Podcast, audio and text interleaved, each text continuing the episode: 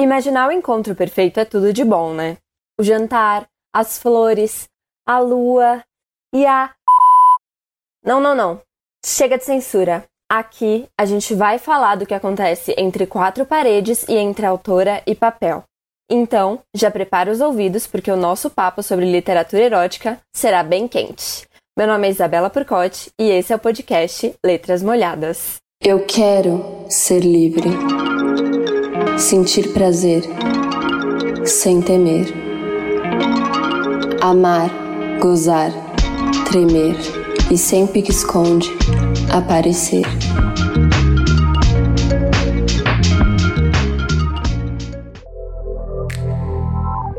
Sua língua sobe e desce. Você me lambe, beija, devora. Meu corpo sente coisas das mais variadas. Você gosta de escutar meus gemidos? Agora mais intensos. Parecem vitamina. Paula Jacob, 2020. Como você imaginou a cena anterior? Quem ou o que desperta os seus desejos mais profundos? Comecei a refletir sobre isso no meio da conversa que eu tive com a sexóloga e psicanalista Malvina Muscati. O erotismo tem um caráter subversivo na medida em que ele rompe com o padrão social. A narrativa erótica ela, ela se propõe a ser sutil, ela é menos convencional, ela tem a capacidade de deixar espaços para fantasia e ela consegue estimular a sensibilidade do leitor. A ideia de que o prazer é fluido e de que cada pessoa se excita com algo diferente ficou na minha cabeça por muito tempo. Enquanto estudava as linhas dos romances eróticos, as comparações com os filmes pornô eram inevitáveis. E nesse emaranhado de sensações, pensei que, se existe o erotismo e a pornografia, existe uma literatura erótica e uma literatura pornográfica. E você, sabe a diferença entre elas? Olha, depois dessa conversa, eu acho que tem muita diferença, mas eu não sei te dizer. Outros autores vão, outros críticos, né, vão dizer que, na verdade, esses limites são muito tênues e muito problemáticos também.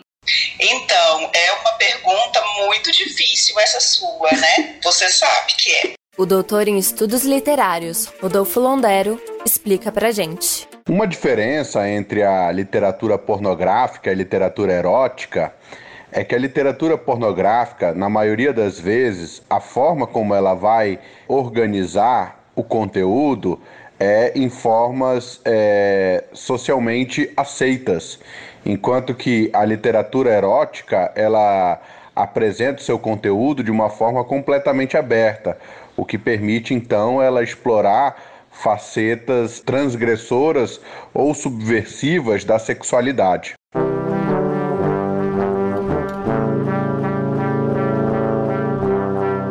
Sem dúvidas, vivemos em uma sociedade cheia de tabus. Quando pensamos nas mulheres que se aventuraram escrevendo sobre sexo, percebemos como deve ter sido difícil publicar essas histórias. Para entender um pouco mais sobre isso, falei com a professora e pesquisadora Luciana Borges, que estuda as diversas formas e representações da literatura erótica. A sexualidade masculina e feminina no contexto ocidental que nós vivemos, que é de onde é, nós podemos falar, ela é construída e executada, materializada de formas diferentes os homens, né, a sexualidade masculina é sempre colocada como algo que deve ser exercitado. E as mulheres, né, por uma série de questões da moralidade, né, e da apropriação do corpo feminino pela cultura, as mulheres vão ser colocadas nesse lugar é, de passividade ou de castidade. Ela também me explicou que o corpo feminino foi apropriado pelo desejo dos homens Daí vem a dificuldade das pessoas reconhecerem que as mulheres podem sim expressar sua sexualidade. Nesse sentido, a literatura erótica escrita por mulheres, por mais convencional que ela seja, ela sempre será transgressiva. Ela, ela é transgressiva na sua origem. né? Porque nós temos um lugar social é, esperado para as mulheres e as mulheres que se dedicam a escrever o erótico, elas vão estar transgredindo essa expectativa de gênero que existe em relação a elas. Ser mulher, calcular todo o infinito curto para a larga expansão do desejado surto, no ascenso espiritual aos perfeitos ideais. Gilca Machado 1915. Olga Savari, Adelaide Carraro, Gilca Machado. Você já ouviu falar delas?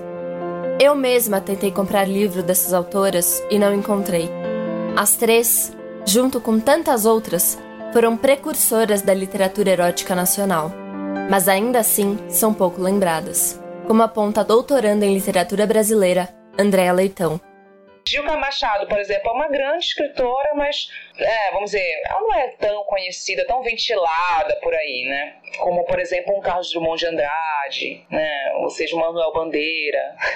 né? Ela vai sendo apagada, de certa forma, né? Não está no cânone, ela não está nos currículos, não é? é não, está tá nos vestibulares, nas leituras obrigatórias, né? Vamos dizer assim, que é uma forma também né, de, de legitimar esses escritores, né?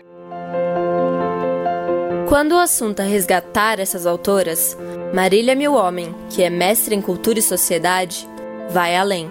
Eu acho que é muito ainda dessa visão considerar a literatura só os grandes clássicos, né? Então, enquanto a gente tiver essa visão, vai ser muito complicado você trazer eh, outras obras fundamentais, né? Eu acho que é, é, muito interessante fazer esse, esse resgate dessas obras e, e tentar aprender onde a gente estava e para onde que a gente vai agora. A maior certeza dessa jornada, a autora Carmen Faustino traduziu em poucas palavras. Eu acho que é para as mulheres, né, que forem ouvir, eu acho que é sempre pensar que que mulheres podem o que elas quiserem, né? Eu acho que essa é a máxima que a gente precisa todo dia acordar, olhar no espelho e tipo, não, eu posso escrever sobre o que eu quiser. Minha força não é bruta.